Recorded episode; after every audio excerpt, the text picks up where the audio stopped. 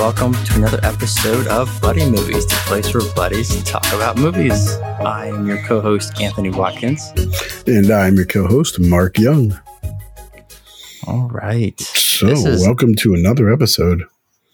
This is episode 71. We're at 71 yep. now. Marching towards 75 and then right, right on to 100. We're going to get there. Mm-hmm. Um, I'm excited. I mean, we don't have we don't have a full plan about what we're doing as far as um, movies, but we have a good enough plan. I'm excited about the Christmas part, honestly, because we're going to be yeah. doing stuff throughout Christmas this time, and I'm looking forward to doing Christmas movies and Christmas specials because I've always really enjoyed those films. Um, so yeah, we'll see what happens there. I can't believe it's November already. Right. Just crossed November. Like Halloween's over. Now it's you're gonna see Christmas stuff over. Which do we? I forget if we actually discussed this. I'm very much a start Christmas after Thanksgiving person, so I can't stand watching Christmas stores go up and all Christmas lights and stuff. I can't stand it. I'm I'm all for Christmas right away. I love Christmas oh. being put up in September. Oh I, wow. Yeah, I, I don't mind it at all. I was shocked to see I was going for Halloween candy to the store and Christmas stuff was already up. I went to the seasonal aisle to pick up yeah. Halloween candy for Halloween. It was two days before Halloween and mm-hmm. it, the aisle was just full of Christmas candy already. And all the Halloween candy was in a different section, like getting cleared out. Hey, get out of here. so yeah, I was shocked by that, but hey, um, whatever. I love, I love Christmas. I, I mean, I don't want to rush through the holidays though. Yeah. But I do love the decorations for Christmas. You know, I do love the decor oh, and yes, the feeling sure. that Christmas brings on more than any other holiday. But I do think it's important to because there's like this big tradition with Christmas, especially within the Christian faith, um, as far as like we start with Thanksgiving, and that really kicks off our holiday season. Even All Saints Day, if you're Catholic, really starts off the holiday season there. You know, like we kind of ignore mm-hmm. it, but it, it's it takes you through this whole process of November, you know, reflecting on what your faith is, um, being thankful, starting off the season being thankful, and then going through, you know, the four weeks between Thanksgiving and Christmas of just reflecting on, you know, the good things of life and your family and things like that. And I just like I just really enjoy um, all the festivities that go along with that. So, I mean, I don't want to rush yeah. through it, but okay. I enjoy going through it. And we're trying to keep Thanksgiving really small this year. Mm. In past years, we've gone to like her brothers, and it just ends up being tons of people, which is a lot of fun. But we're trying to make Thanksgiving like our holiday where it's like just our family, just the five of us maybe a couple other people. Um, and we're just, uh, you know, focusing on more of a smaller element. So I'm really excited about Thanksgiving this year. My wife works on Thanksgiving this year, so we'll be doing a dinner instead of a, a like lunch. We used to do like two o'clock, but we'll be doing five o'clock dinner probably. Okay. Yeah, yeah. I'm I'm going out to uh, to Laura's family out in Rolla, Missouri for Thanksgiving. Oh, yeah. So yeah, I'm going out to uh, Laura's parents for Thanksgiving. We're going to do Thanksgiving out there uh, this year, and then Christmas at my parents. So we'll be leaving here in about two weeks for that, and uh, we'll be out there for about a week and a half actually, because we're also going to Branson. Um, mm. Just some things, some meeting some friends in Branson. So uh, we'll go to Branson as well. Uh, that's where the other Sight and Sound Theater is, and uh, I'll be seeing a show out there, so it'll be uh yeah, it'll be a good trip. We'll be driving out. Is it a sight and sound show? Yes, it's uh it's their oh, Christmas show, Miracle Christmas. So mm-hmm. it's hmm. like a their it's their '90s smaller scale show that they do every other year. So, but uh, are they not yeah. doing it up here this year? No, because this year is a brand new show. It's David. Every time they do okay. a brand new show, they run it through, through the entire year. Then every year mm. they do a hmm. returning show, which is next year. Then they do it that year. So next year is Moses. Okay, so they do the Christmas show kind of alternating every other year at the two places. Correct. Yep. Yeah. That's cool. So, but yeah, and we bought a we I can announce this. We bought a Subaru Crosstrek. Uh, so it's it's a used vehicle, but but we uh, we got that, so we're excited about that. It'll be much better as a lot less miles than my Taurus had. My Taurus had 245,000 miles. Oh, wow. It, so a lot of miles. This one has 92,000. So uh, it should be good for a while. And uh, yeah, but uh, other than that, yeah, we're looking forward to spending time with her family and whatnot. Yeah. Sounds good. Oh, you, I wanted. Oh, you know what? I meant to make a correction What's weeks ago. Weeks ago, on the very first episode that we recorded this season, um, I talked about one of your sisters talking to me at your wedding, What, right. and it was I, it was the wrong sister that I said. oh, you said it was Ellen. Probably. I said, Did you say it was yeah, you said Ellen, and I was like, yeah, I think so, and it was Bethan?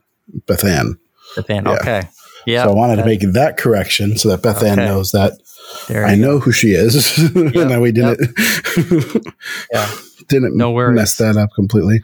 Um, And then what else? Oh, and I just want to apologize to our listeners because my um, well, I don't want to apologize for my kids being sick, but I want to apologize no, for the delays it's caused in the show because like literally I just got the episode for this week up last night and that's 3 days late and I mean the kids literally just slept through the night for their first night last night.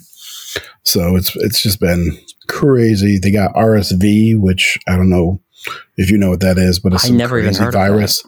Yeah, I, I hadn't heard of it either, but apparently it's fairly common this year and it's going around and so they're gonna have coughs and for like ten weeks, they said. So we got Oh, so we got like seven more weeks with these coughs.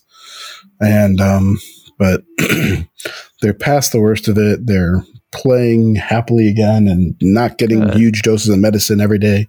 That's And their fevers are gone. So that's good. They're able to go to church last night and play with other kids and not contagious anymore. But yeah, it's just been That's good. crazy like couple of weeks here where I was just struggling to have any time to edit because I was Yeah. literally from Tuesday until Tuesday night. So like seven, eight nights in a row, I was literally sleeping on the couch, propping one of one, if not two of my kids up so that they were not laying down choking on their own like Oh, snot and stuff. So yeah, it was just Oh. crazy, crazy levels of sickness, and I was not getting much sleep. I but- bet. Hey, Yeah. it's all it's all good. Oh, better days what you ahead, gotta do. Yeah. And you Yeah. said you said your daughter was in the ER at one point, right? Yeah, we actually last Thursday went to the ER. Um, yeah, we, we were going to record that night, and right. I said not tonight, and we ended up not recording that week at all because we still had an episode Well, in the bank. And that was that was the same night I worked a 15 hour day. So what it didn't work for me. I was actually the first one that called off. I was like, I can't. I'm going to be working till. I ended up working till 2 a.m. that day. So, yeah, but and none it worked. and yeah, and then she threw up twice that night, and then Oh, was just having such trouble breathing that and her like toes were starting to turn kind of bluish so we mm. called the ambulance and they came and got her hooked up to some oxygen and i rode to the hospital with her and was there for a few hours and they said it was they were seeing a lot of kids with this rsv thing and that's when she Yeah. got the official diagnosis you know because Mhm. we were just treating it as like a kind of a flu cold thing um, Right. we have home tests for covid and we'd done tests for that but they were negative. So, and there, the hospital, it was negative for COVID as well. So, yeah, it's just this RSV, which is another virus. Mhm. But yeah, Like, so, we we're through the rough part of it and Yeah. moving on to better days. Nice. Sorry, my son pulled out my the office balloons that I did for your bachelor party. Like I Yeah. have a huge bag of them. So my son has been playing with a bunch of them. So I have a- Oh. a pile of them on my desk here. That's awesome. Money well spent. Oh, that was that was that was fun. Walking in there and seeing all those office all those balloons. Mm. That was that was a Yeah. great great weekend. I walked uh, our youth pastor at our church as a, a sign on his door from the office so I knew okay. he was a fan. So yeah. I hadn't really gotten a chance to talk to him yet. But the other day I walked into church and I just handed him one of the balloons, and he goes, "What's? Oh my gosh!" You know, he was like, "Where did you get this?" You know, because it said Dunder yep. Mifflin on it or something. He was like, "He was like, I am a fan. It is bad. It is way, way bad. It is, it is too much. I watch it too much." Yeah. I was it's like, "Sweet, somebody show, else." Know? Yeah, it's just a great comfort show, and you know Yep. But, it is. So where do we want to start with articles? We have three this week. Yeah. Um, let's do the I have the Dusty Baker one listed first. We can do that one first. Yeah. Okay, yeah. This was an interesting one that I thought because we just talked about um, baseball and Moneyball. Right. and the World Series is going on right now. I forget where they're at. Um, uh, last I checked, games. each team had won one yeah, now each team has won two now. Uh, okay. they're playing, so they're t- tied two to two. They're playing one more game tonight in Philly. Then they're going back to Houston for at least one more game, maybe two if it goes all seven games. But the Astros okay. no hit, no hit the Phillies last night. That oh, was oh wow. That, yeah, the only second time ever since like 1956 was the last time the no hitter. It was a combined no hitter, but still no hitter. Uh, only the mm-hmm. second time since one time since 19 first time since 1956 that has ever happened. So it was yeah. Phillies had scored seven. They won seven nothing the previous night. So yeah, it, it's a good, it's good, it's a good series. Yeah. So the article I have is from USA Today, and it says with no black players in World Series, Astros manager Dusty Baker is ashamed of the game. Um, so I'll just read the first couple yeah things here because I just find it interesting that there's no black players and the uh, the manager. I thought it was the coach at first, but it's not. It's one of the managers who's yes. complaining about it. And to me, it's like he has, from what we just learned from Moneyball, he has some culpability in this. Um, but but we'll see. Um, so, anyways, let me just read a little bit here. It says Houston, Dusty Baker hears it all, tilts his head back and sighs in disbelief. Come on, do people actually believe that he needs to win a World Series to get into the Hall of Fame? Really? The man has led a record five teams to 12 postseason berths, three World Series appearances, and has won more games than all but eight managers in history. The Houston Astros do not need to win the World Series title over the Philadelphia Phillies um, for him to be inducted into Cooperstown but that's not the main part of the story. Um, yeah, if you he plans to manage them for another year. He has bigger, better things on his mind. Um, he'd be, I'll be the only third, only the third black manager to win the World Series. But let me see. Yeah, scroll this right below really his picture. I was right below his picture. Okay. Yep. This is the first World Series since 1950 there will not be a single U.S. born black player on the field. So that to me seems very specific when it says U.S. born black player. Uh, yes, yes. Uh, U.S. born black player. And the fact that it kind of misleads you into thinking, okay, everyone on the field is white, white born American. That's not yeah, that's what it, um, it does. Because I looked up the roster and yeah. like none of the names even sounded no, like no. they were white guys. You've got Dominican players, you've got Venezuela, Venezuelan players, you have player you have players from all different several different countries. They are not all it leads you to believe these are just all white born Americans, all white guys playing. That's not the case. Far from it actually. It, uh, yeah, he says, "Nah, don't tell me that. That's terrible state of the game. Wow, terrible. I'm ashamed of the game. Quote me, I am ashamed of the game. Baker was publicly asked about it a day later in a press conference Thursday and was diplomatic, but was still perturbed. And it's just one of those things, and we've talked about this before. Yeah. Where I just feel like, and granted, I recognize that I am a white guy talking about right. this. Yes. You know, we're both white guys. And yeah, it's the I fact know. that I just feel like it's, they're making it sound as if, like you said, the game is dominated by white guys this time, or that it's like, like like like as if baseball isn't a meritocracy. You know what I mean? It's not like the best players on their teams what got the spots, you know? They put yeah. together the best team they could do. And then the teams who could play the best and got the highest scores yeah. or won the most games won. Right. It's not like someone conspired to get rid of all the black no, players. No. No, it's a, so I just I don't know why we're making this a thing. I don't know why no. he's talking about it. I mean, yeah, he's a black man, and I can understand it being disappointing that hey, the team you're leading to the World Series doesn't have anybody exactly like you on it. But still, you're leading. The, you're the you're you're making history yourself here. Yeah, yeah.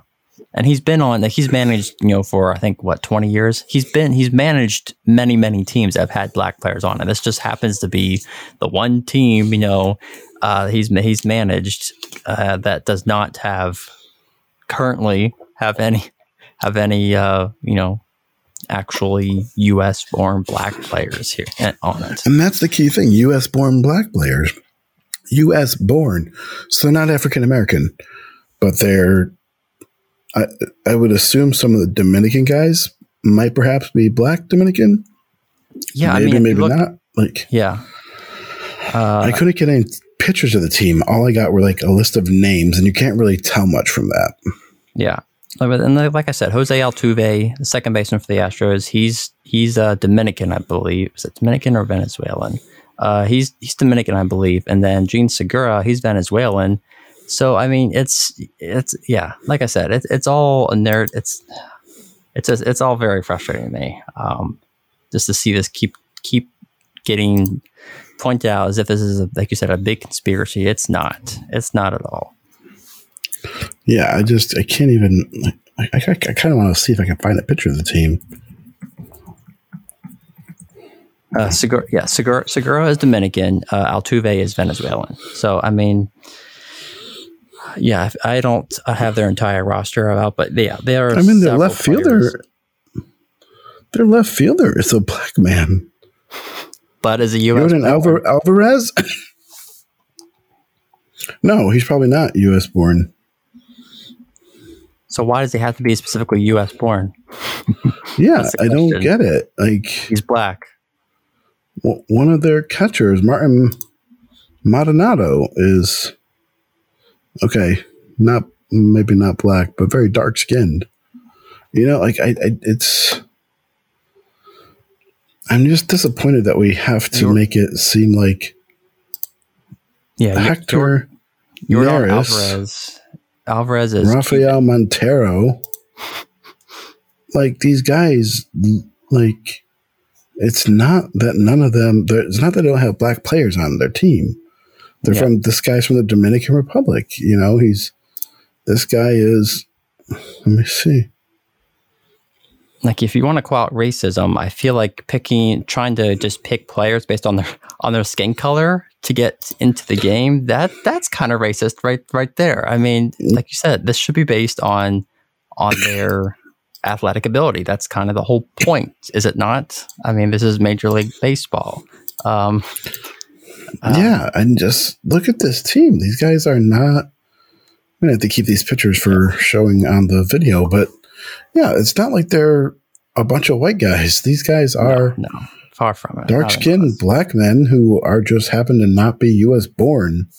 And he's making this big to do about it as if they have whitewashed the sport. And I just feel like not that's that's just like an unfair assessment. And, I, and, that's why I wanted to bring this topic up because you know baseball better than I do. Yeah. And I wasn't sure if that's what was happening, if it yeah, actually. No, not at all. Uh, baseball, of all the sports, ba- baseball is probably, the, I'm trying to think, probably the most most white of the sports, even though there's a lot of non-white players in it. I don't know the exact percentage, but there are more and mm-hmm. more non-white players in baseball. Uh, basketball, NBA, as you know, is mostly black. I don't know yeah. again the percentage, but uh, yeah, you're hard pressed to find uh, white NBA players. Um, yeah, it just it kind of no complains about that. No, no one complains. No, not one bit. Ho- hockey might be a little bit more white than. Yes, hockey. I think I don't watch baseball. a lot of hockey, but yeah, hockey is definitely more more white. Um, but and football, honestly, football's like like like this football started out pretty white, but recent years of the past decade or two decades, it's mostly honestly. Uh, I feel like it's 50 50, if not yeah. mostly black. Yeah. Yeah. So, yeah, it's just another thing blown out of proportion that's not even accurate. And it's just. Uh, and that's what I feel like keeps happening with the news. I yeah. just feel like there's actually that's another story I was thinking. It was it's more political, which is why I didn't do it. But they were talking about how what was it? it was talking about the GOP's reaction to Paul Pelosi's the attack on Paul Pelosi. Yes, because if you heard last Friday, he was attacked mm-hmm. in his home, and they were making it sound as if all the Republican, none of them were saying anything about it, except they were. Like the day he was attacked, there were tons of them going, "Oh my gosh, our hearts go out to Nancy Pelosi. You know, uh, I, I, hope everything's okay. You know, hope he makes a speedy recovery. I'm glad we caught the guy. You know, yeah. like Mitch McConnell, all the all the major people were saying this. They all put out statements like that, and then a lot, and then the whole situation gets politicized so that people say things back and forth and things get shot back and forth. And and I just right. feel like we keep like I feel like that's what keeps happening in a lot of news stories is they I feel like they're trying to divide us from each other and and make it seem like we're all against each other when in reality yeah. we have more in common than mm-hmm. we want to admit, you know. Because the media and I just love, wish they love to sensationalize. They love to get a story. If they're not getting mm-hmm. the story, they're not doing their job. you know, and they, I just, and I just wish story yeah, I just wish we could all be a little bit more critical and and stop and go, okay, is, this story is saying this, but is this even true? And yeah. and look into it. So, I mean, yeah, that attack on Paul Pelosi, horrific, scary, terrible, terrible stuff, should not happen. No one should have to be attacked, let alone someone for their political beliefs. And I, you know, we wish him a speedy recovery. Yeah. Because that should go without saying. right? Um, but yeah. So if we're done with that topic, yeah, shall we move on to James Cameron? Yes. Speaking of which, new Avatar trailer dropped this week. Who's, who's yeah, I know. We, we we had a lot we to are, say about that. Are, I wish Mark we had recorded I, it. Right, we argued for about almost a whole whole afternoon. It felt like after that, I texted Mark the trailer, and uh, just like this movie. Oh, I this think movie I got on because I have a second phone that like um, I do a lot of pictures with. Okay. And, and games and apps. So it, it still is connected to my messenger. So I went to that and it, had, and it said like 47 unread messages. And it was just you, you, you and me, our exchange back and forth. Yeah. But I was like, holy crap, 47 messages just talking about this. Mm-hmm. And I was going back to find these articles for the show. And I had to scroll through all of that tonight to find oh, these articles because we had sent them to each other before that. So yeah. it was like, oh my gosh, we talked forever mm-hmm. arguing about Avatar. But it's yeah, coming. this is your article. So uh, yes. do you have it up there? Yeah, I have it. So uh, it's, it's titled James Cameron criticizes Marvel and DC characters. Quote, they all act like they're in college and don't really don't have relationships. Uh, let me skip through some of the beginning here. Um, when I, he says, when I look at these big spectacular films, I'm looking at you, Marvel and DC. It doesn't matter how old the characters are, they all act like they're in college. They have relationships, but they really don't. They never hang up their spurs because of their kids the things that really ground us and give us power, love, and purpose, those characters don't experience it. And I think that's not the way to make movies.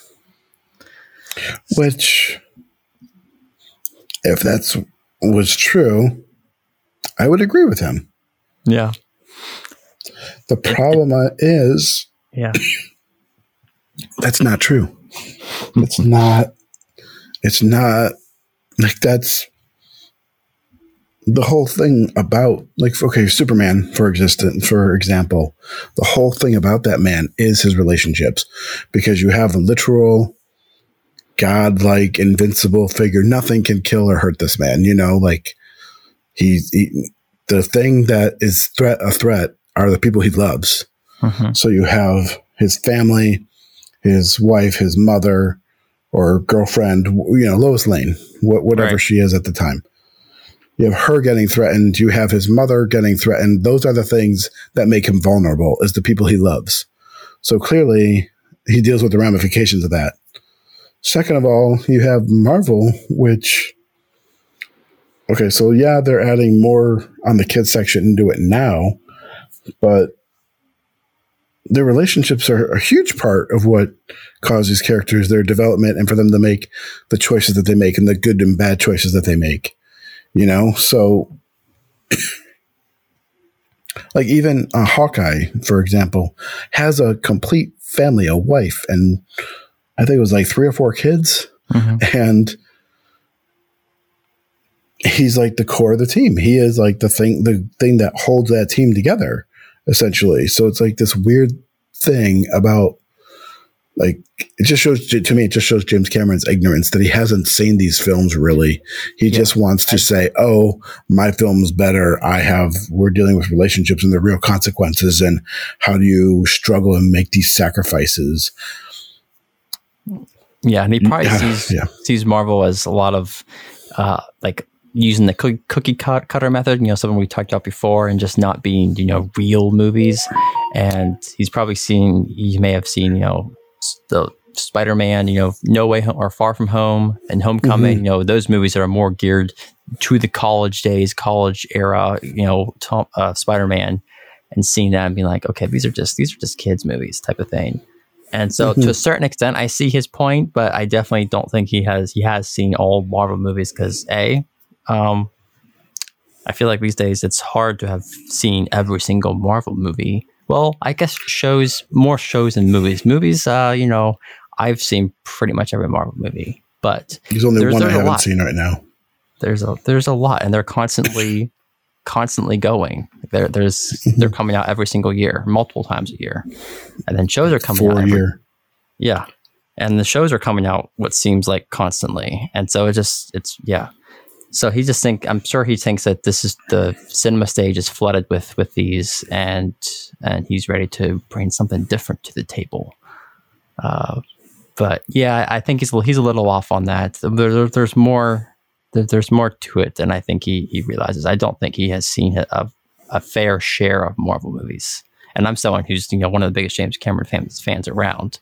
So as you know, but, yes. There's also another line that he says in this article here where it says, uh, where he's talking about, um, another, they, they say another way not to make movies is to make underwater scenes. Cameron shot a majority of Avatar The Way of Water in large water tanks, and his cast had to train to hold their breaths for minutes on end. So like Cameron that. could film longer, longer takes take. underwater. When asked what's gained from shooting in actual water, he, as opposed to the more CGI approach taken in films like Aquaman and Little Mermaid, Cameron answered, Oh, I don't know. Maybe that it looks good. I loved that response. Bam. It, oh, I mean, yes, yeah. but also no. And this is where you and I disagree. Like, I yes. don't think it looks that much better that it was worth the amount of work and extra money to make it. That's my thing. Is I don't feel like it's that like I don't think the cost I don't think the return on investment is there for it. Yeah. That's See, that's I, my argument this is what I love about Cameron though, is that he's a pioneer. You know, he pioneered the 3D visual effects for Avatar, and then with this underwater performance capture, he pioneered a whole a whole another technology for this movie. So he's doing things different. He's not just uh, okay, I need underwater scenes. Okay, let's bring in you know let's let's do this CGI the way it's always been done, and we'll just go with that. It's it's cheaper, it's easier to do, well, it's more time efficient. We'll just do it that way. He's trying to do something new, and I really appreciate that because yeah, I, I can appreciate trying to do something new but my thing is, what's he actually pioneering? The, he, he pioneered the 3D thing, and how many other movies have used that? Well, post post Avatar, they made it years following Avatar. A bunch did, but then, as you know, 3D kind of faded away. Like the late 2000, I want to say 2013, 2014, you started seeing them fade away. So he kind of um, pioneered a change that didn't stick. Well, it didn't stick to directors that want to go to the extent that he did. So I, th- I think the thing is, he did he did it to such a craftsmanship level, and this is something that anyone who I've read lots of actors' stories about working on set with him. He's such a perfectionist that other directors that probably attempt to do it the way he does don't do it to the level that he, the level of determination and the, you know, to his, his mm-hmm. extent. And so I think that's that was part of that's part of the issue that you saw films try to do 3D, but if you um and again, I, this is someone I didn't see, actually see the first Avatar in theaters, but I heard the 3D for it was incredible. And films after that, they tried to use his technology, but they they they didn't do it to the same level of of craftsmanship that he put in to Avatar, and so it just it didn't look as it didn't just didn't look as good, and so I think that is just part of the issue. But can you well, think of another? Because I can't think of another film that trying to even use the 3D, and that that's I my mean, thing. Is like I just feel like it's not it's, it's it, that that's my whole argument with this whole avatar pioneering. Like, is it to make? Is it to be that big of a deal? I, I feel like it's kind of like, oh, okay, it's something new. Eh. Like, I don't yeah. feel like it's that impressive. Like, yeah. I mean, it is impressive. I'm- but to what end? Like to be basically it to me, it seems like it's all done just for his hubris and bragging rights. It's all for him to be like, yeah, I'm the best. Yeah. I made this thing. I'm ha ha ha ha ha. Yeah. And that's not really like, okay, that's cool, but your story sucks. And that's I, my thing about Avatar is I honestly believe the story is just such a rehash. It's not memorable. It's not original that it's like, I don't care that you gave me some cool graphics. I don't care about your characters. I don't care about the story you've created. Yeah. See, see that. Yeah, that's kind of where we differ. So I don't. I don't think it's completely forgettable. Yes, the writing is not. You know, it's not Citizen Kane. It's not. You know, uh, Casablanca or Gone with the Wind. But it's at mm. the same time. I think that it. I think it is blown out of proportion. That people th- say it's god awful. It's terrible. It's not terrible. It's just not. The writing isn't up to par with the incredible visual effects. And that's, that's to be honest, that's a kind of a tough order because of how good the visual effects are in it. Um, I mean, but the thing is, it doesn't even. I'm not. It's not even talking about the writing. It's just talking about the quality of the story. Because he did Titanic. That's a memorable story. He did Terminator 2. It's a memorable story. Right. You look back and you think about those things, but all the best story elements of Avatar are literally stolen from other movies. It's literally a white savior Native American story that we've seen in lots of other movies. It's that simple. But it just, I don't know. I still, I, I still like it. I just, I, and with these movies, like I said, there's going to be what four four sequels. I don't know if I see. I don't know if I see all them doing. I well, think there's going to be one more sequel. I think they will get three, and that's it because they're filming three almost in tandem with two. Yeah. I don't think it's going to go beyond three. You don't think so? I don't I guess, think so. I, I, guess we'll find out. We'll see how well.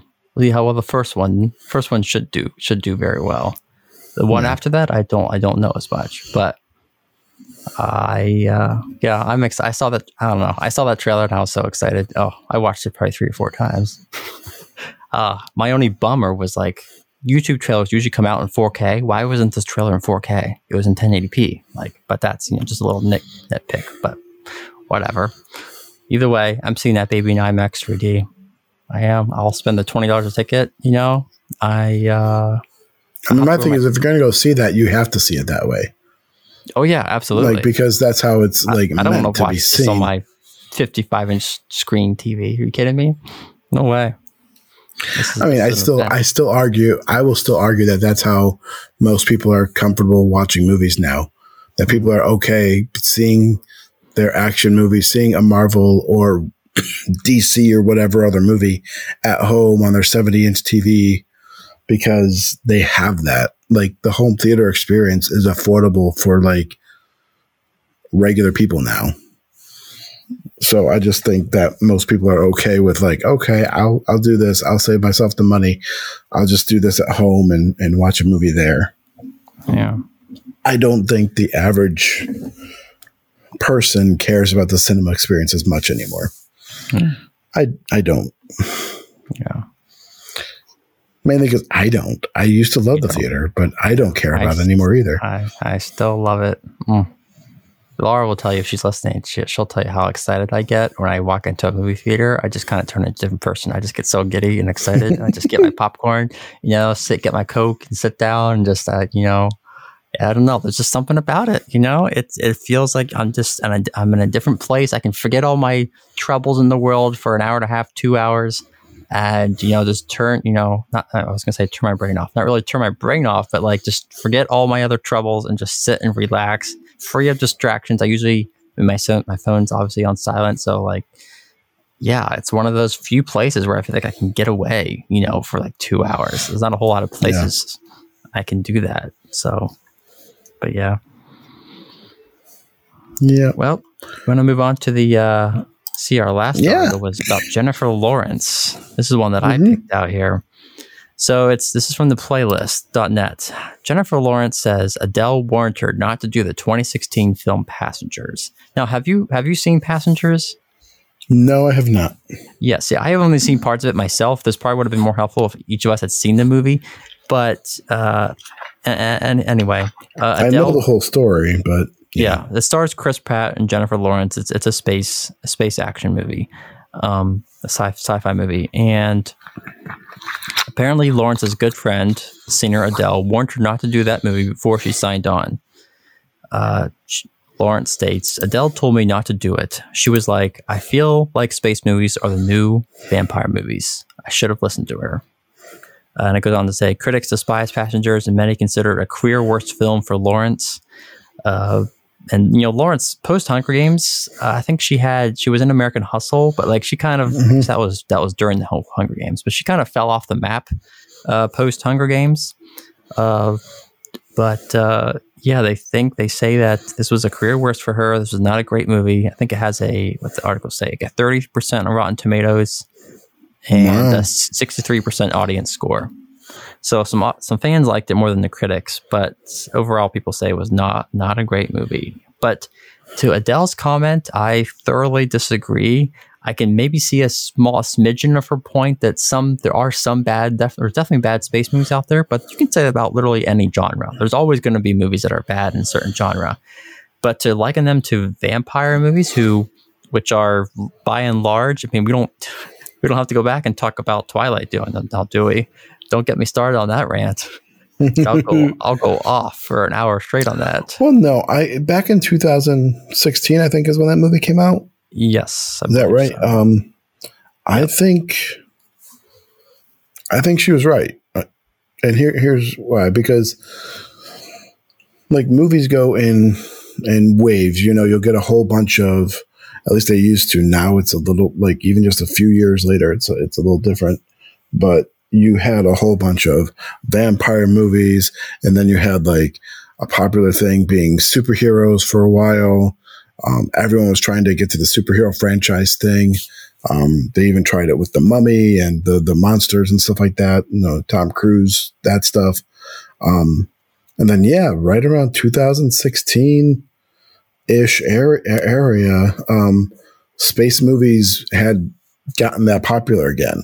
Whereas, like, they were the trendy thing that everyone was trying to come up with a different space movie. You know, you had Gravity, you had um, Interstellar. Interstellar. They came out back to back years. What else was that? There's, there's another one that we saw um, with uh, Matt Damon. Uh, the Martian. Was, uh, the, yeah, The Martian. So it yeah. was a very popular thing for a couple years there, and passengers would fall right into that whole yeah. era where and, and these things last for only a couple years. The burst of like, oh wow, this is the thing everyone wants to see a space movie. Everyone wants to see this, you know. And I would say, yeah, that was pretty insightful of Adele I mean, to notice that it was a trend that was I mean, popular for just a hot second. Do you consider and Star seeing Wars? that she space movies? Do you consider Star Wars space movies, or is that like a whole Star Star Wars is its own category? Star Wars is such a high level that it's like its own thing. Yeah. Okay. Like like uh, like maybe not high level I mean, like high level popularity. You know, it's its Yeah. own world unto itself. You have people dressing up as these characters and going to conventions, pretending to be them, type Yeah. thing. You More know, same thing with Star. Trek. Yeah, Yeah. Same thing with Star Trek. You know, so those those movies are set in space, but they're not really like what this was, where Yeah. These are more. everyone's trying to find their own niche. Yeah, original. Like, oh, here's a different way of doing this. You know. Yeah. Um, yeah, so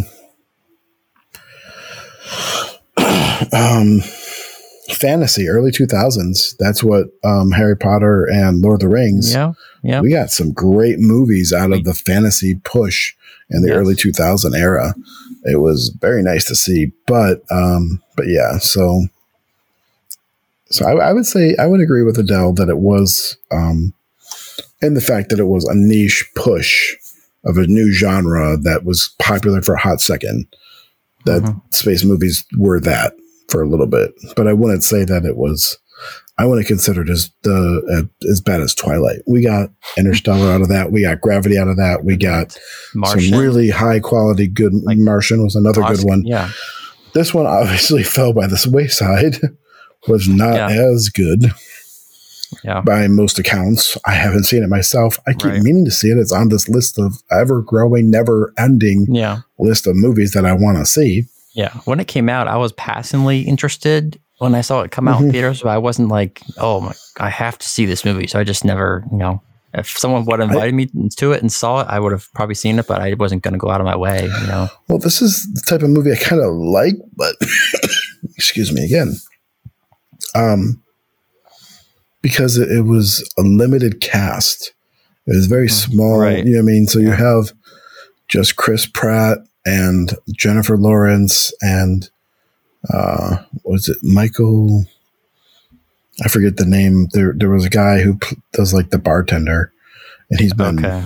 in a lot of things, but he's he was actually Twilight too. Oh, of course. Uh, yeah, but uh, but um, but yeah. So it was just a very limited cast, and those are always interesting things. You know, um, Tom Hanks did it with Castaway. Mhm. Um, so if you can keep someone entertained with such a small group of people, hey, I'm all for an attempt on that. Um, Yeah. But it sounds like they didn't pull it off. Yeah. And that that happens sometimes. Yeah. Well, all right. So There's that- our that- three are articles. our- Got an extra one in there tonight. Bonus for you guys. For you listening. Oh yeah, I'm liking it. Yeah. Actually, our, our podcasts are getting a little longer right now, but it's giving us a little bit more video content. Yeah. So I'm enjoying both sides of it. Yeah. Um, moving on to the film. There has been a murder in Savannah. That's what I think every time I used to watch this movie. Because Yes, you know Daniel Craig's Yes. southern drawl. he's yes, Oh. he's got that whole yes, the whole southern drawl thing. but I love it. I can't get enough of, of his character. When he started speaking, I was like, "Who is this guy? What is? Oh my Right? gosh, it's Daniel Craig." That's, that's Well, Daniel. okay, so they recently announced that they're coming out with a sequel to this movie. Yes, Netflix bought the rights. sequel, Yeah, when, when they announced the sequel, they were like, "Oh, Daniel Craig will be returning for the sequel." And I was like, "Wait, why is Daniel Craig returning for the sequel?" I thought it was. I don't know anything about this film, but why would he be the only one returning? And Yeah. now that I've actually seen the film, because I hadn't seen this understand. until this week, I understand.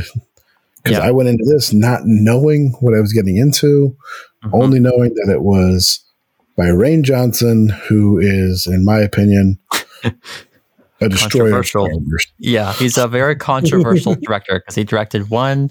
He directed, you know, if you take on a Star Wars movie, you better be ready for backlash if you don't do it the way you know way fans like it. And he, so he's At, his at this point, you better be ready for backlash, whether you gave them everything they wanted or not. Because I saw his Star Wars movie and I walked out so happy. yeah, Like I was so freaking happy with that movie. I called my brother right away and he and I were like loving this film.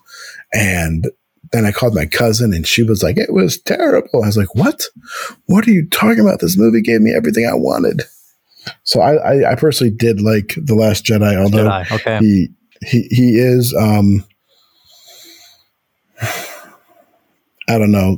I, I do think he did go against a lot of the, the stuff with the character. I, I do think he has a terrible characterization of Luke Skywalker in that movie. Mm-hmm. Um, yeah. but, but still, I think, I, I enjoyed what I got out of it. But I think that's because I was more disappointed with the one before it, which was um, Force. Wait, no, not, not yeah, Force Awakens. Was it? Okay. Yeah, it was Force Awakens. Was the I saw that movie. I thought that was terrible, and everyone else loved it, and mm-hmm. so I was crushed by that. So go, I went into this movie, into Last Jedi, with less expectations. So mm-hmm. when he did what he did in there, I wasn't as like disappointed with the bad choices because I wasn't expecting anything. So I had right. no expectations, which allowed me to enjoy the movie more. Makes sense. But let's get back on topic yeah. to Knives Out. Yeah. Um, yeah. You want to introduce this movie for us? Yeah. Yeah. This was released November 27, 2019, written and directed by Ryan Johnson. Is it Ryan or Rian? I, I've heard it said Ryan, so I'm going to go with Ryan, I think. Uh, Rian Johnson, uh, nominated for one Oscar, Best Original Screenplay. Uh, Parasite ended up winning that year, but it was nominated, and it grossed 311.6 million on a 40 million dollar budget. So not a high budget That's movie, good. and it did it did very well. Uh, this, especially for the cast, that is a right. very low budget for the cast. That's what I thought. This is this is one of the best casts I have seen in a very long time in a movie. You've got you've got Christopher Plummer, you got Jamie Lee Curtis, you got Michael Shannon, You've got uh, oh, I had them all written down here. Uh, Daniel, obviously Daniel Craig, which we talked about. Toni Collette, uh, Chris Evans, Jamie Lee Curtis. I mean, the list goes on and on. You got I mean, Lakeith Stanfield was amazing in um, what was it that uh, he did? He was in. I think he played Snoop Dogg in the okay. one. Um, the one. Uh, uh, Welcome to Compton or something like that, or Straight Out of Compton. Gotcha. And uh, he was good in that. He's been in a lot of. Let me click on his profile. I liked him in pretty much everything I've seen him in. Yeah. Um, but yeah, it has an all all star cast, in my opinion. Really, does. Ana Ana de Armas, who is the star yeah, of this movie, essentially. Right. She, she was, was, a nobody pretty much mm-hmm. at this film at be, this point, correct? Before this, the only thing I saw, she was in Blade Runner 2049 as the AI. Uh, oh, I forget her character name. Um, but she was she was in Blade Runner, Blade Runner 2049. But beyond that, okay. that was a box office flop. So not many people saw that movie. But beyond beyond that, uh, yeah, she was a pretty much a nobody, and this put her on the map. And she's she's becoming more and more of the one of the young rising stars right now in Hollywood. Like she's she just now played the controversial role of uh, Marilyn Monroe in Blonde, and she's been in some other movies as well. She's just she's tremendous in this movie. Uh, she has this just this this innocence about her, and she's you know she's set against these these very you know this cast we are talking about these these rich privileged white folks um, that yeah. you know uh, that, that's, that's that's what they are. This movie has a lot of social and political political commentary, but it does it in a very a very a very good and well written way. It's a very witty movie in a lot of, in a lot of ways, just from a from both just a uh, how the narrative flows, but also just how you know how it talks about society right now and the world we're living in and the political ties and all, all of that. It just interweaves it very, very well, all inside a whodunit mystery. And it's just so, yeah. it's from start to finish, you're, you're just, you're latched on to these characters. Uh, partly because of this tremendous cast, but also just the great writing here. Yeah, because I mean, I really went into this not knowing what to expect at all. I actually thought it was going to be more of a like, oh, what was that movie? Come a bunch of years ago, but like a bunch of, sa- of assassins fighting each other. Like yeah. the, just the name Knives Out. I didn't realize, I didn't know anything about it. I didn't know what it meant. And I just thought it was basically going to be a bunch of different people trying to kill each other. And that's not what it was at all. No, it was a whodunit mystery. It was so bright and colorful. Right. And yeah, like you said, it was witty. It was literally, I got done with this movie and I was like, wow, this is something my wife might actually enjoy. I need to get her to see this. Yeah. Um, so I might end up having to buy it because she wasn't able to yeah. see it in the time that I had it rented. But yes. it was, it's worth it in my opinion. Yeah. Um, sorry, go ahead. Go ahead. That was interesting because I was looking when I was one on one to watch this. I have it on digital, but I wanted to watch it on my Blu-ray, and I couldn't find my Blu-ray. And I was looking everywhere for it. Uh, I accused Laura of Laura loaning it out to somebody, uh, which she didn't. Sorry about that, Laura. And uh, it was not on my movie shelf. And i'm like where is this? And then she found it. I forgot i put it on my most my i have a little movie shelf in my living room. It's called the essentials movie list. And i put okay. it there. I have it there on my essentials you know as far as movies i really really love think you should watch. And it was on there. And I'm just like oh that's where it is. So i still i have it. I bought it when it came out. I was like this is a great movie. Uh, i'm glad i still have it. But uh mm-hmm. yeah. yeah I mean, even they, just like the sorry, go ahead. No, they they I one of the things I loved is it kept you guessing too, mm-hmm. because they kind of show their hand halfway through the movie where it just tells you it tells you right, exactly right. what happened, and you're like. And you, why did they just ruin this story here? They just ruined it. What is going yeah. on? But then it was kind of funny watching them, like the person who did it kind of like stumbling around, trying to cover up the fact that they committed the murder, and then where the story goes from there, finding out that wait, maybe more than one person killed the guy mm-hmm. at the same time. Like, wait, it, it, it, just the path it takes was so good. It was just it kept you guessing right up until the end. And I, I yeah, I really enjoyed this because I don't like we've talked about this before. I don't get surprised by movies often, and like yeah. the movies we've been watching lately, I have been getting surprised by. I've been enjoying our list this year. It's been yeah. really good. That was my that was my my curiosity. I was like, did you do you end did you end up guessing who who it was? I was curious, and so you so you didn't. Who did you think well, it was? Well, it's hard because it kept changing. So, like, oh yeah, right. okay. So yeah. I guess who it was because I did kind of like okay, she's probably the one who did it. And then it's like, yes, but no. I mean, because it kind of like, I don't want to give it away, really. I don't. I mean, as much as we do spoiler zones here, this is yeah, a you, more right. a newer movie, mm-hmm. so I don't know if I really want to make it a spoiler zone this time. Okay, but they um, but yeah, so they twist and turn so much that you can't actually be sure if the person who did it is the one who actually did it. Yeah. And I did like that. So, um, and the fact that they did reveal it early on made me go, okay, wait, something's up here. Mm-hmm. They maybe, maybe not. Yeah, and, and it's one. It's yeah. also just one of those movies that you can once you've finished watching it, you can watch it again and pick up things that you missed the first time. Be like, oh, okay, yeah. there's a hint. There's a hint, and it's just I, I love those types of movies. I really wish I would have gotten the chance to go back and watch it again, mm. but I, I, did not have that yeah. time with the kids and everything being That's up and understandable. Yeah, uh, but it was just uh, yeah, it was it was good. But yeah, I just yeah, and like I said, like I just love the characterization, especially of of Marta, uh, Ana de Armas's character. You know, mm-hmm. just it, the fact that they they they mowed in little uh, Rian Johnson just he weaves in little details like the fact that they can't remember mm-hmm. they, they they claim to adore her and they love her. She's one of us. She's one part of the family, and they can't they don't even know what country she's from. One person says she's no. from Paraguay. yes, from exactly. Every single person says a different yeah. country. Right. So like they clearly don't actually care about her. They, they don't think she's one of them. And they all say they were outvoted. Every single one of them was like, I wanted you there, but I right. was outvoted. Yeah. Yeah. They're all just yeah it's just it's just it's just great it's just a great way to just do characterization to just reveal it through just through dialogue like that you know? Even the fact that they held a vote about who's allowed to this man's funeral like really? Yeah. Like okay i can see if maybe if she was like accused of being like if there was even a suspicion of it being foul play yeah. Because you know, it starts off as a suicide. Like that's how the right. whole thing, everyone believes it's a suicide for right up until about a third of the way into the movie. Yeah. So it's like, now wait a minute. So they didn't even think anybody was the murderer. If they had thought she was a murderer and said, hey, no, you can't come because they thought she was a murderer, then fine, you know? Mm-hmm. But yeah. give me a break. Like you, voted on whether or not someone can come. Yeah, it literally shows like just how insane these people all mm-hmm. were, and they were all of them, all of them. Yeah. I mean, I love the fact that they were all getting cut off.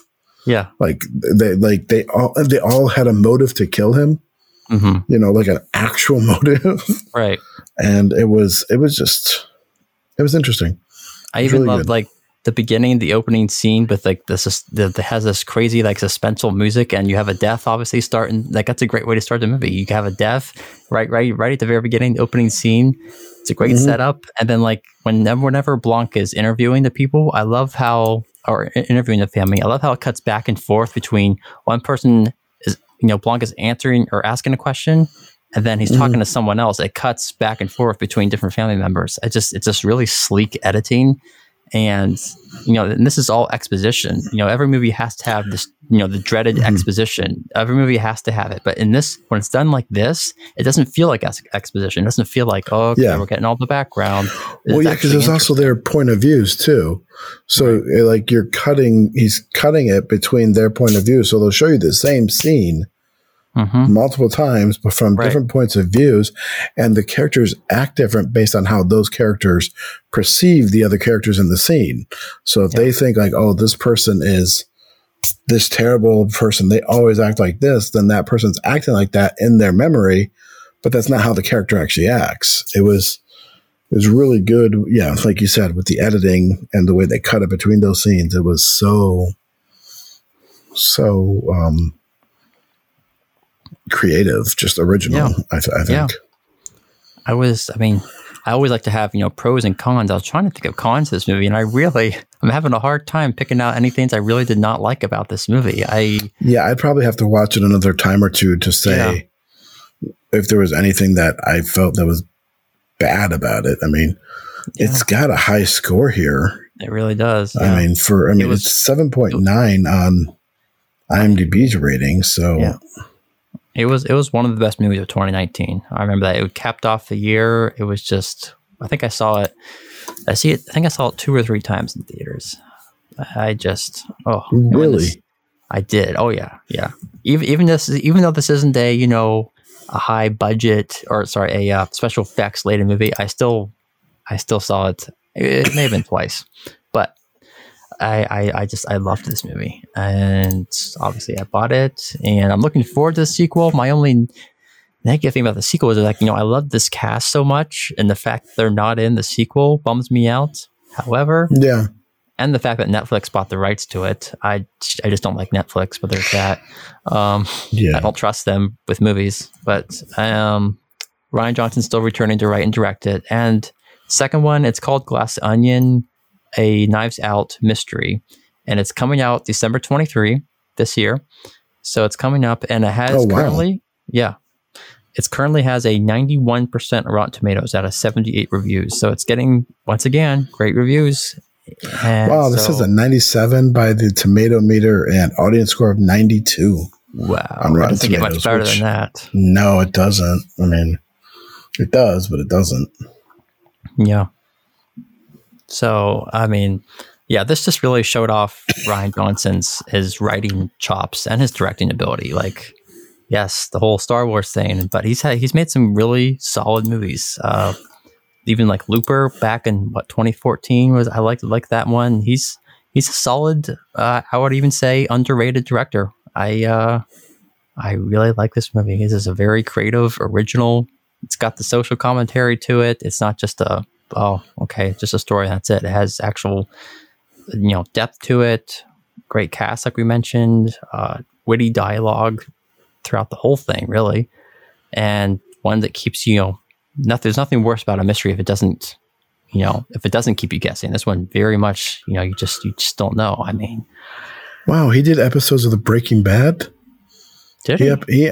he, yeah, he directed three episodes. He did, directed one of the considered worst episodes, Fly, Huh. which is the one where they, which is actually a pretty good episode. No, I thought that's regarded as one of the best episodes. Julie, if Julie's listening, um, whenever I got to that episode, she was kind of uh, guiding me through the the series. She's like, "The fly, you did you get to the fly episode? It's one of the best episodes in the entire series."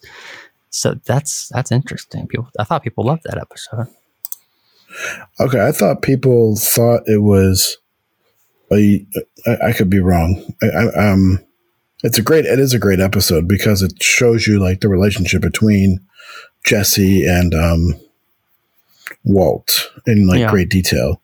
Um, but it is Yeah. one of the lowest rated episodes of Breaking Bad, okay. at least by by fans. Yeah, it is. It is Be- because it is kind of yeah, it's kind of slow and it doesn't really. Um, it seems like a filler episode. Yeah, it it's the first the episode of them. Yeah, it doesn't progress the story, so it's the first episode at that point that feels like a filler episode, Hmm. where which you haven't had in Breaking Bad. Like Yeah. everything has just been like pushing the story forward, but yeah, and he also did Fifty One and Ozymandias. So it's Walt's 51st birthday and he returns. Yeah, so it's like the last seasons. The Okay. last season he did two episodes.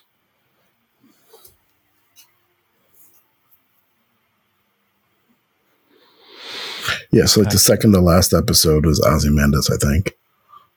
Yeah. Yeah. Hmm. Or third to last. It's the one where he tells Walt Jr. the truth, I think. And um yeah. It's technically the second to last because this the finale is like two episodes really. Well, Maybe not. Anyways, um But yeah, one other it's the episode right before he runs away, basically. Okay. But yeah, one other thing about one other thing about Knives Out, I think we even mentioned. It's also just a, it's funny in a lot of parts. Like it's Yeah, yeah, and with it's- like a murder. Like it's got some, especially from even from Chris Evans' character, the, some of the lines he delivers. You know, the Mhm. the whole when they're whole arguing, he says, "Eat." You know, I'm not gonna say it, but eat, eat, Mhm. definitely. you know, it's just like ah, it's got some just some great, great moments, comedic moments in it too. Uh, the old Nana. They don't know how old she is. Oh my gosh, How old she is. Yes. You know, I didn't. Yeah, well, he's didn't- 85. Think about this. He's, He's eight, 85. the she guy. has to be She has has, to be like to be 100. 100 at least. You know. at least. yeah. But yeah, That- That's just that's great. Yeah, there's a lot of lot of Yeah. great moments in it. Just mm, I love the I love the arguing between the um where they got the political topic. oh yes. There's this one scene where they get like political, and you can just see which sides everyone's on, and hmm it just is because because we all know we've had these moments Oh yes. where we're with our family and like people decide to get political and argue and it's like dude why Yeah, yeah. why why Yeah. at this moment are you doing that. Oh, I mean, yeah, that that scene, and they talk about uh, I forget his character name. He's uh, he is old he's uh, Christopher Plummer's. He's Harlan's son-in-law, and he's like, "There's a, oh uh, wanna drysdale the- drysdale richard you want to come into the U.S. There's a right way to do it, you know." And it's just, yeah, yeah, it's and he's talking to her and her mother's an illegal immigrant Right. at this point so it's just like this whole oh my gosh And, and, Yeah, and the fact that he says you come in, you work hard, you earn your way, and you're rewarded. And it's funny because one of the things I had in here, you know, this whole family, they all say, "Oh, we've earned our share." You know, they haven't. They they've been sucking off the, uh, you know, they're the, uh, yeah they they- they've been leeching off of the profits of of their of uh, Harlan. their dad Thrombey. yeah Yes, they've been leeching off him their entire lives. They've they've none of them have earned actually anything from this. They, they and they say they say they do, but they really haven't. So that's but that's just another thing that i think linda jamie lee curtis's character linda has okay. she has her own thing set up does she? Okay, um, I forget what, what hers was. Yeah, because she's not even like bribed or she's not really cut off because she doesn't need to be cut off. She, Mhm. you know, um, Don Johnson, Richard, her husband, he's being accused. Uh, he's um, he's been having an affair, right. so that's his thing. Couple, couple of things, and then Walt, which is by Michael Shannon, he's been working at the father's shop, um, publishing just his father's books. You know, so he's been doing nothing really. And then Joni, who is the daughter-in-law who used to be married to the other son who's dead, like so she's she's been double dipping. right. Like he's yeah, been sending stealing- them. He's been yeah. He's been sending them money for Tuition. her daughter college tuition, Yeah. but he's been sending it to two places, Mhm. you know, so directly to the college and to her. yeah. So she could pay the college and she's kept both money, but all the money. So she's kept, she, I think they said something like $400,000 or something like that, that he's stolen from her. Uh, you know, I think it was four, yeah, forty thousand. I think Or was it $100,000? uh, it may have been a hundred. I forget. I, I knew there was some an amount, but it was like some crazy amount of money that she's been stealing for over four years now. yeah, Yeah, so I just yeah, this whole family, not yeah, none of them have earned anything. None of them have really started their own thing, um, except for the one daughter, and yeah, she, yeah, like I, I, I just, um, even ransom, you can see right. Um, this is one of the details that I remember someone mentioned to me, and I noticed it while I was watching it was the fact that you can see the type of person he is. That he's a rich guy, but he doesn't take care of anything. So he's someone who, so he has nice clothes on, he has a nice car, but you'll Yes. notice that they're kind of torn up. They're kind of not taken care of very well because Mhm. he doesn't appreciate what he has He just you know, yeah, like his car is dinged up and kind of a beater, even though it's supposed to be a Beamer. You know, it's supposed to be this nice car, Mm. but it's kind of got n- not been taken care of because he's rich, he's been given everything, and he doesn't appreciate it. yeah, he's never had to So- really work for it. That that's a good detail. Yeah, like you can see it in his um, sweater. You can really see it in his sweater, and when they're sitting at the restaurant, like you'll notice, like the collar is kind of like torn up in certain parts. So it's like, so Mm. he's got this nice cashmere, like really high quality sweater on, but it's like all beaten up because he doesn't take care of his stuff. Yeah. And yeah, like, and you you pointed out because you you sent me a picture Yes. for reference about like the details in this movie, Yes. Mm-hmm. and yeah. and they're, um, they're everywhere. They are. They, they they're not really hiding anything. I um yeah, I don't know. We could go on forever, I think, Yeah. about that's this movie. that's that's Knives Out. Definitely check it out if you love mystery movies. I'm- it's got to be. I'm going to list. spare you this week and I'll give it the must see sticker. Okay, there you go. must So, must yeah. see. There we go. We got Mark's first. That's your first one, I think. Your first That's my first see. one, yes. Nice. I want to save it for something that, and this, this I think is uh, one of the, the those few movies where it's it's uh, it's just so enjoyable of a movie Mm-hmm. because you don't get that a lot of times in an original film these days. You know, where it's literally like it's just kind of it's not mindless, right. it's mindful, but also very enjoyable. Yeah, hugely entertaining while also smart. and it's yeah, you don't all you don't get that combination oh, you know very often. Uh, No. So it's when it's really it's really uh, refreshing when, when you do. Yeah, I, I gave it a straight up A. I give it like a ninety five percent. Very highly rewatchable. You know, you can sit down, Yep. watch it many times, and yeah, I agree yeah. on all those numbers and everything. nice. So yeah. All right. That is Knives Out. Check it out if you haven't already. And let us know your thoughts in the comments below. Unfortunately, it's not on one of the 17 streaming services. So you either have It's to rent not. it like Mark or go out and buy it. I say it's worth buying it. I'm probably going to buy it on there you in a couple weeks here. Or this is, and this is something I noticed tonight when I was at the store, is like there's DVDs for everything and they're really cheap right now. Mhm. And they're going to be that way for Christmas, um, for Black Friday. Mhm. But almost all of them come with the digital copy now, too.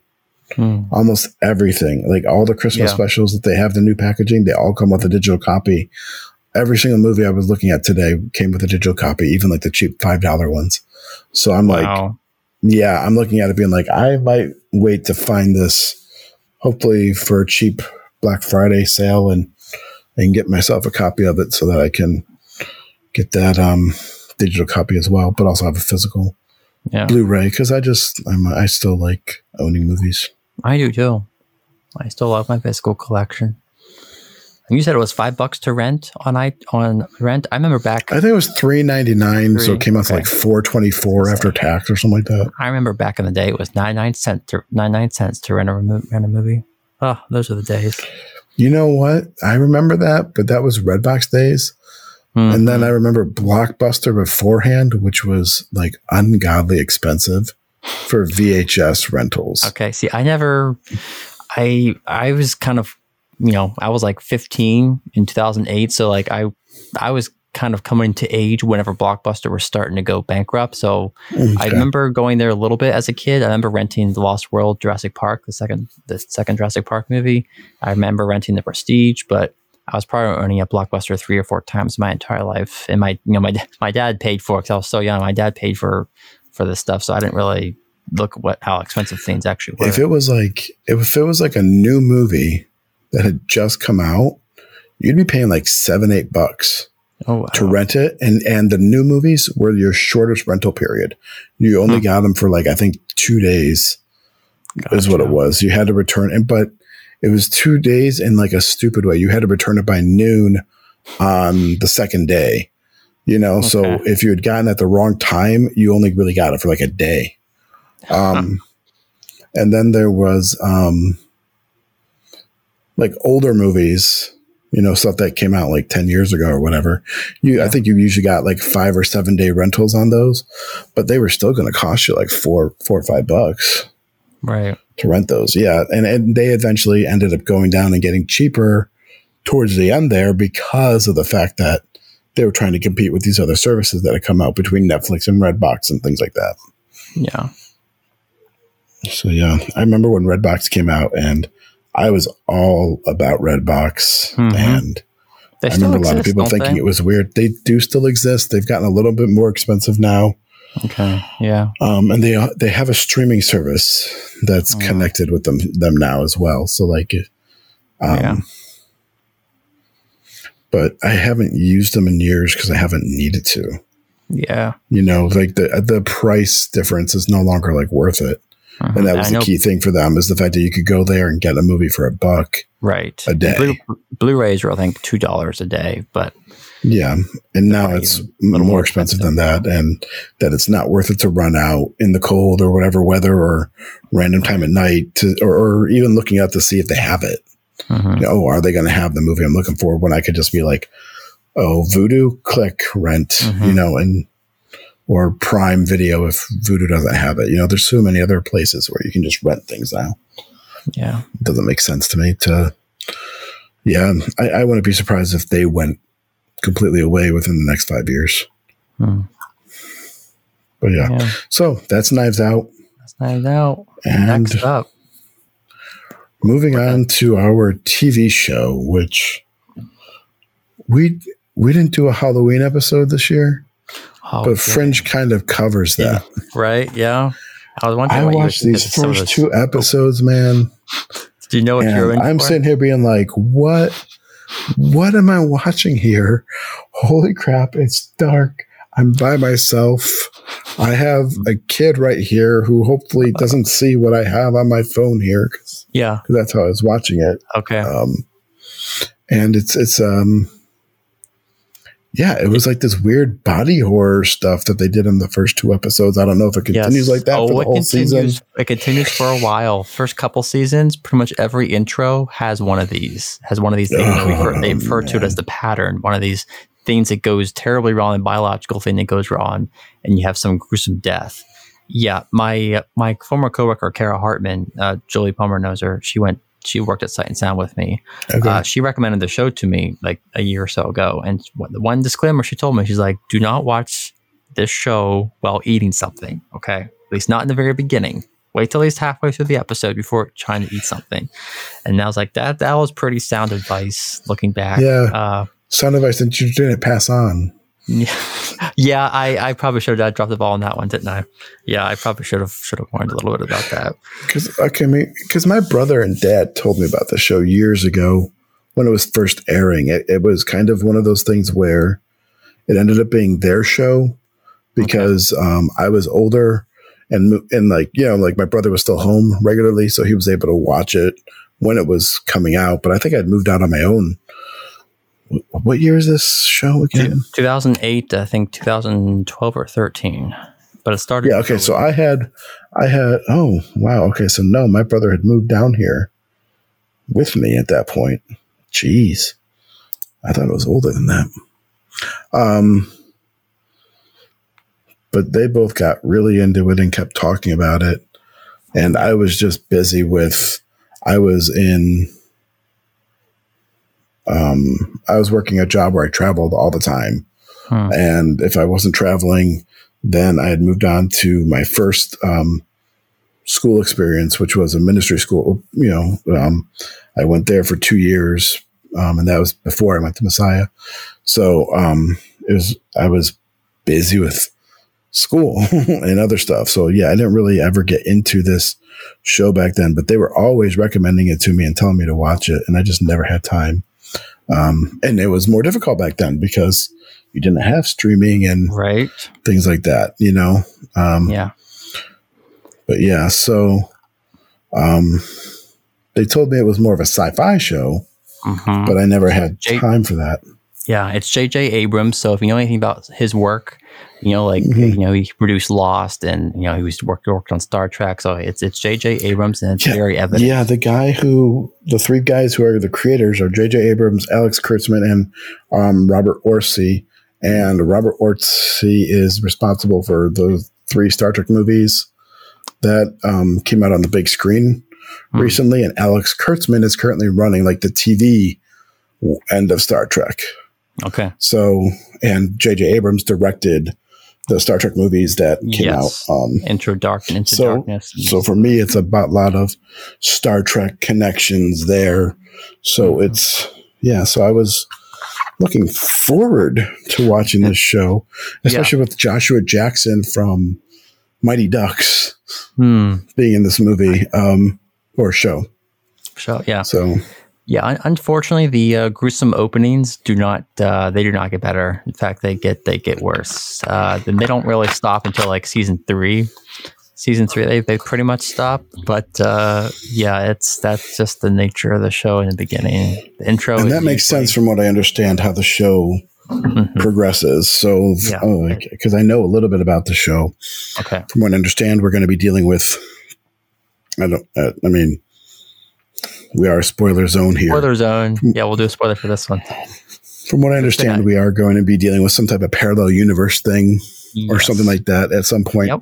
So um, it seems to me like that's the part where my brother and dad were really pushing it, being like, no, it's really good. You got to watch this. Mm-hmm. And I just never had the time, never made the time. Yeah. And now I'm making the time. So, hey, if you guys want to watch it again, you can leech off my HBO Max because yeah. they do, and yeah. um, uh, watch it with me. yeah.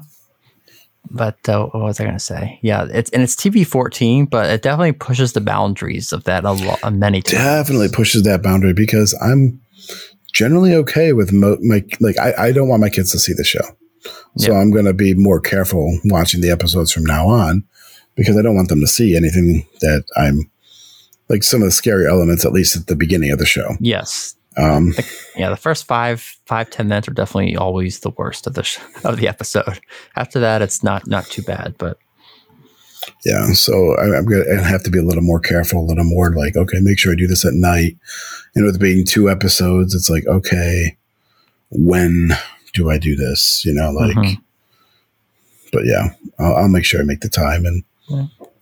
stay caught up on it. But it's but yeah, other than that, what did you th- what did you think of the episodes? There was the pilot opposite, opposite, and the second one's called the same old story.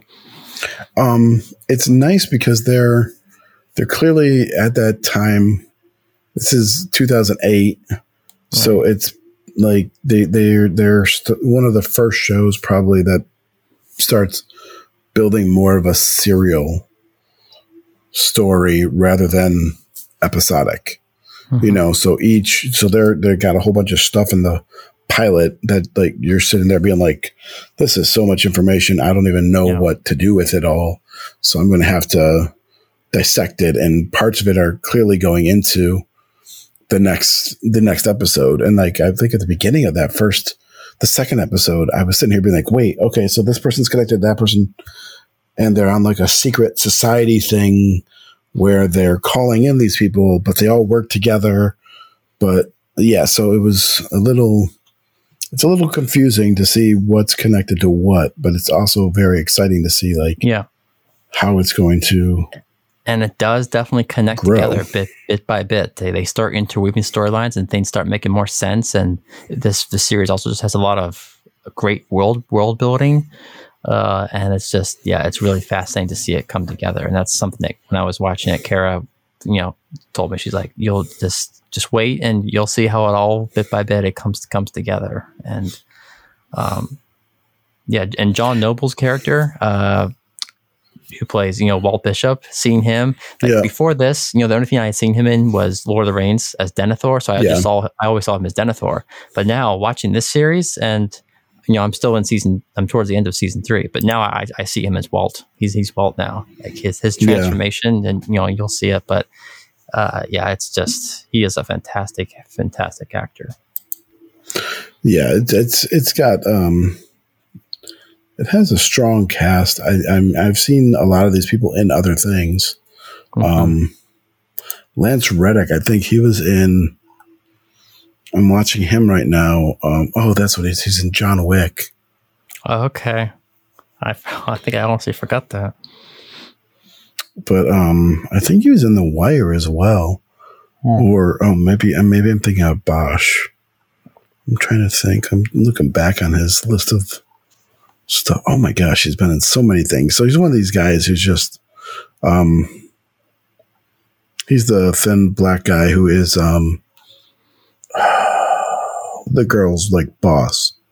So he's, um, but he's just been in so many things.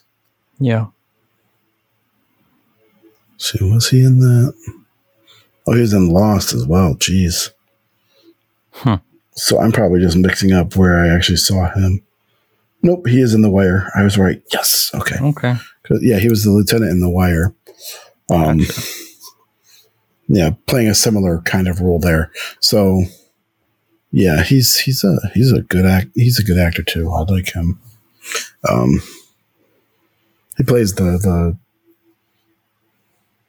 concierge kind of person at the hotel in John Wick, if you're familiar with those movies. Okay. Yes. It's been a little bit since I've seen them. I mean, I like them, but yeah. Yeah. So, um, but yeah, this show is, besides the body horror elements, you know, it's got right. this whole mystery thing going on. And, um, I don't know. I'm interested to see where it's going. I feel like I've been tricked into seeing a horror movie. Um, and no, I'm not no. a horror fan at all. But uh, yeah, like I said, it starts out that way. It's yeah, it is still difficult to get past past that initially, but it's literally the exact type of horror that I don't like to see. Though that's the thing. It's like it's this body like mutilation, yeah, stuff that they're doing, and I don't know. I just don't like it. Yeah, yeah. But but yeah, it's it's uh, it'll be good to see what they do.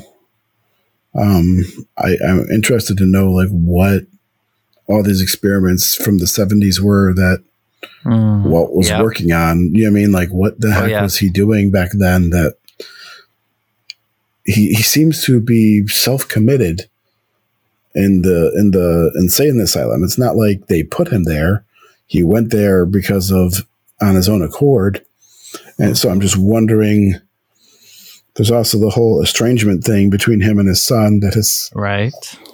I'm curious to see what that goes. Especially there was something that was said. I can't remember what it was because in the second episode, the the guy, the there's a person who's a murderer, but they seem to have to like murder five people every so often. So, uh-huh. um, and his father was a colleague of Walt's, and they say this line that makes you wonder about, you know, because this guy, this his son was just an experiment.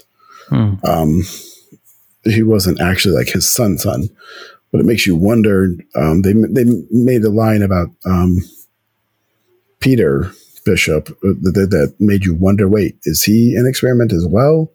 is he actually his son? Or it, it was just like I can't remember the exact line, but they that that doctor said something that goes wait. So I'm wondering to see what develops here. Yeah, with Peter as a character. Gets it gets very interesting. And you've seen the first two, three seasons. I've I've seen the first two full seasons, and then I'm like I said, I think I'm three or four episodes away from season four. So and there's Did five, you, five. So are you slowing down on watching it now that we're doing this together, or where, what are you doing? Did you Yeah, what- rewatch what- the first what two? I'm what I'm trying to do trying to do is watch watch two episodes myself of me going forward, and then like reading recaps slash watching just trailer recaps of the episodes that we're actually reviewing. Okay.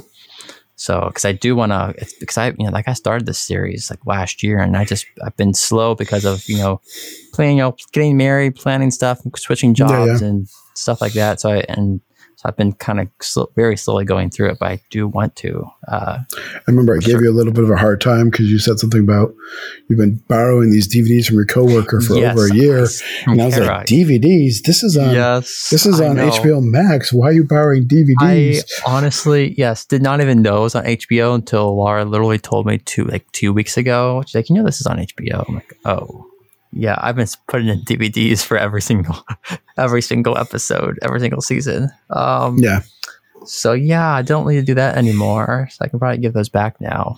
But that was my incentive to you know keep moving through the series because these aren't my you know my DVDs. These are my these were Kara's. So yeah. yeah, but I mean, you were borrowing for over a year, so you I know, wasn't really working. I don't like right. I don't. That's why I don't like doing that. I like to you know get things you know back to people as soon as possible. So that's why I'm like, okay, I got Yeah. gotta move through this. But yeah, So yeah, that is Fringe. if you're yeah into a sci-fi, if you've seen you know uh, shows like uh, Lost, or you know you're into that kind of that kind of uh, type of show, you'll you'll probably enjoy this. Like I said, there is no body Yeah. horror though, so be on alert for that. But Yeah, but other than that, it's it's pretty good. So, yeah, I guess that's our show for the week. yeah, We want to encourage you to remember to like, share, and subscribe our show, and uh, tell us what you think. We love hearing from you guys. Comments or um, critiques, or hey, you're just completely wrong about this, Mark. No. We, we love to hear those interactions. Um, hmm what was it? I know my hot take on um what's it called? Not on Scorsese, but on uh, Uh, Avatar. oh yes, Got us got us a video with uh only a third we got two dislikes and one like. So our ratio on that is is bad. no, not not Um, great, Not great, but of course it's only three people who've interacted with the video. right? But Yeah, still, but we got a couple comments on it too. So I mean, yeah, we did. we're talking about it. So Yeah. So uh, yeah, make sure you keep up with us and uh, let us know what do you think we can do different. Oh, we're we are talking about doing a live show, but when are you going down? Would you even be available for that live show? what do you mean going going down? You're going Oh, down for- to your families. It's the week of Thanksgiving. Yes, um, We were talking about doing I the, will- fir- uh, the 21st, I think it was. yeah, I will have to get back to you on that. We'll be leaving. I believe it's Monday. Let's see here. I think it's Monday the fourteenth. I'm leaving. Oh wow, okay.